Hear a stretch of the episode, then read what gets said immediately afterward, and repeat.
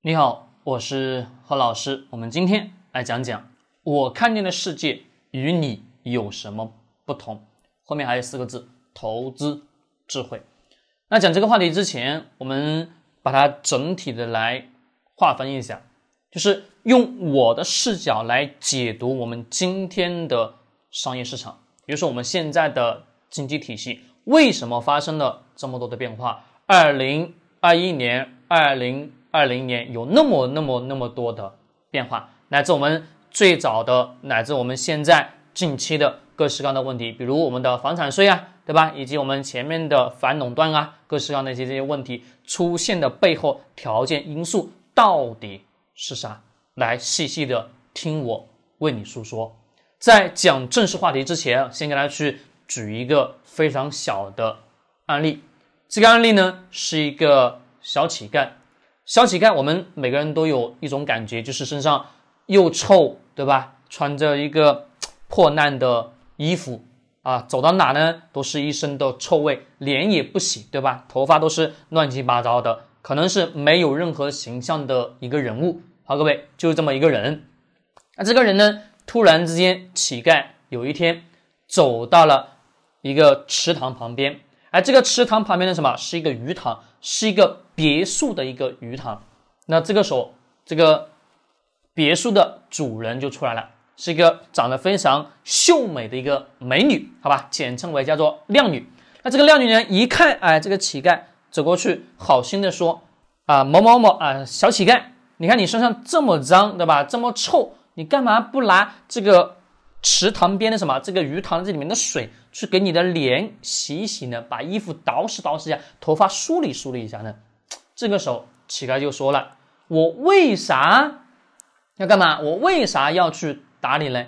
难道我打理了我的形象之后，你们就会给我钱吗？你们这些富人还不是什么狗眼看人低吧？啊，各位，这句话没有贬的意思，只是说什么来表达当时什么这个情形。那各位，我们思考一下。”为什么这个乞丐会去说这么一句话？我们要静下来思考这个问题。我们要静下来思考这个问题。记住这句话，我重复了两遍。关键核心是什么？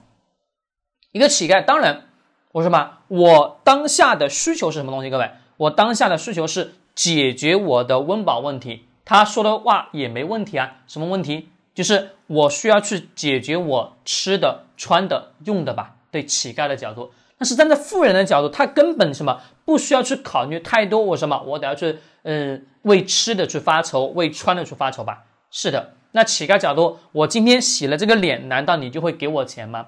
也并非如此，对吧？其实我们要思考线下的我们自现在的经济体系，跟这个乞丐这个案例是非常非常相似的。他们之间到底有什么样的联系呢？我来细细的为你说，他们之间的联系是非常的微妙的。我们先来看看我们现在国内的经济到底是怎么样的。我们又是教育改革，对吧？还有什么？我们的反垄断，还有什么东西？各位，还有我们现在的房产税等等相关的。那各位，你们告诉我，等等的相关条件，一些企业的处罚背后的核心是啥？毋庸置疑是什么？是为了一句词语叫做四个字，叫杀富济贫吧？对的，我们过去所提倡的口号叫什么？叫先让一部分人富起来。到我们今天提出的口号叫做共同富裕。那共同富裕的前提条件是什么？让所有人都富裕起来吧？是的，过去我们喊的口号叫做什么？我们现在让一部分人富起来，但是我发现一部分人是富起来，富起来以后呢？这些没钱的人还是什么没有钱？那各位跟我们现在的这个乞丐的处境是一样的。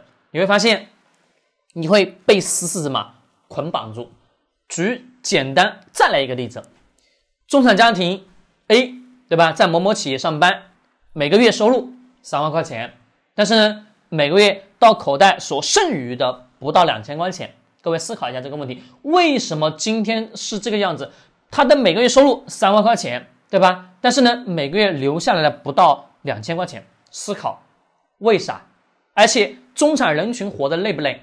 累吧。不光是中产人群，乃至我们今天所有的中国普通老百姓，绝大多数的活得都很痛苦，都很累。而且最关键的问题什么？还还不敢消费。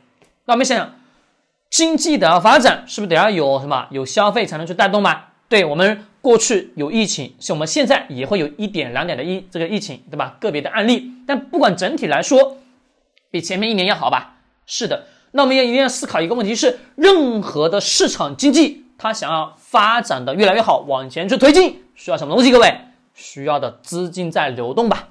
对的，那需要资金在市场中不断的流转转换，才能带动市场经济往前去什么进行着发展。那各位。普通老百姓、中产人群，绝大多数的普通老百姓都没有钱去消费了。每个月剩余到口袋的钱只有多少？各位，不到两千块钱。你告诉我，他敢有其他的消费吗？不敢。老婆孩子四个老人，各位你想想，是不是要花钱？需要吧？房子、车贷，各位最大的。支出这是在哪里？在教育上的支出，所以说大家也就看到了今年为什么校外的培训机构要被打压，都是按课时收费吧？贵不贵？贵吧？对的，中国人的心理是养一个孩子不容易，成龙成凤，对吧？望子成龙，望女成凤吧，所有人的夙愿。那这个夙愿的背后，让什么？很多孩子变成了我们今天所看到社会现象。简称叫两个词，叫做“鸡娃”，对吧？是的。那想种种现象的背后，我们把它林林总总混合到一起，我们就认认真真思考出来了。社会出现了大的问题，这个大的问题是什么？是整体的什么？所有的东西不再变得有朝气了，不再往前去推进了。这个时候就需要什么？进行一次大换血乃至大改革。也就是我们看到教育改以及什么我们的。企业反垄断的，该垄断什么？垄断太厉害了吧？为啥？因为挣钱挣的太狠了，钱多什么？多在平台手里面，钱多什么？多在那一批富人手里面，他们什么不给穷人翻身的机会？那你告诉我，怎么样才可能去实现共同富裕呢？也就是说，杀富济贫一定会去做的。那现在这个经济状况就是如此啊！中产人群每个月剩余不到两千块钱，你告诉我他敢消费吗？不敢消费，房子。还车贷啊，还房贷，车子还车贷，老婆孩子四个什么？四个老人，孩子的嘛学费对吧？住宿各式各样的补习班，是不是花出来了一大部分一大部分的钱吧？对的。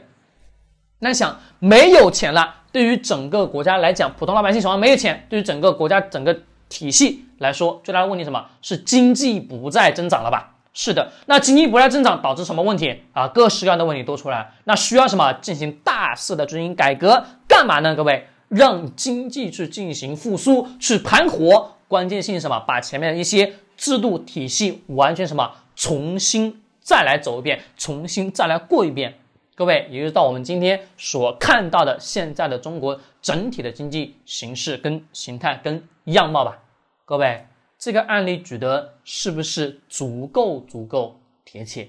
那老师，你刚刚前面举的那个乞丐的案例，跟我们现在什么这个你刚刚所说的这个中国经济的体系啊，又举的什么这个中产人群的这个例子，到底有什么样的联系呢？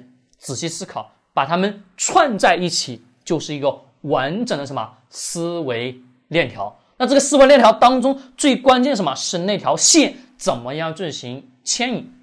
好，我们继续拿中产人群这个人来讲，各位，中产人群最大的什么无奈吧？对，无奈啊，上面领导不敢得罪，下面什么？下面又有老又有小，各位他敢动吗？不敢动，他敢创业吗？不敢创业。那当然，经济什么不可能去复活。但是我们想，跟当时我们前面举的那个例子，那个乞丐的状态是不是一样的？对的，他考虑那个东更多问题什么？我。到哪个地方，哪个富人那个什么能赏我一口吃的？我走到哪个地方，什么能获得一个馒头，或者说什么我去到哪个地方能挖一点什么野菜吃啊？对不对，各位？是的，那各位这个乞丐跟我们现在的中产人群目前的处境是不是几乎是一模一样啊？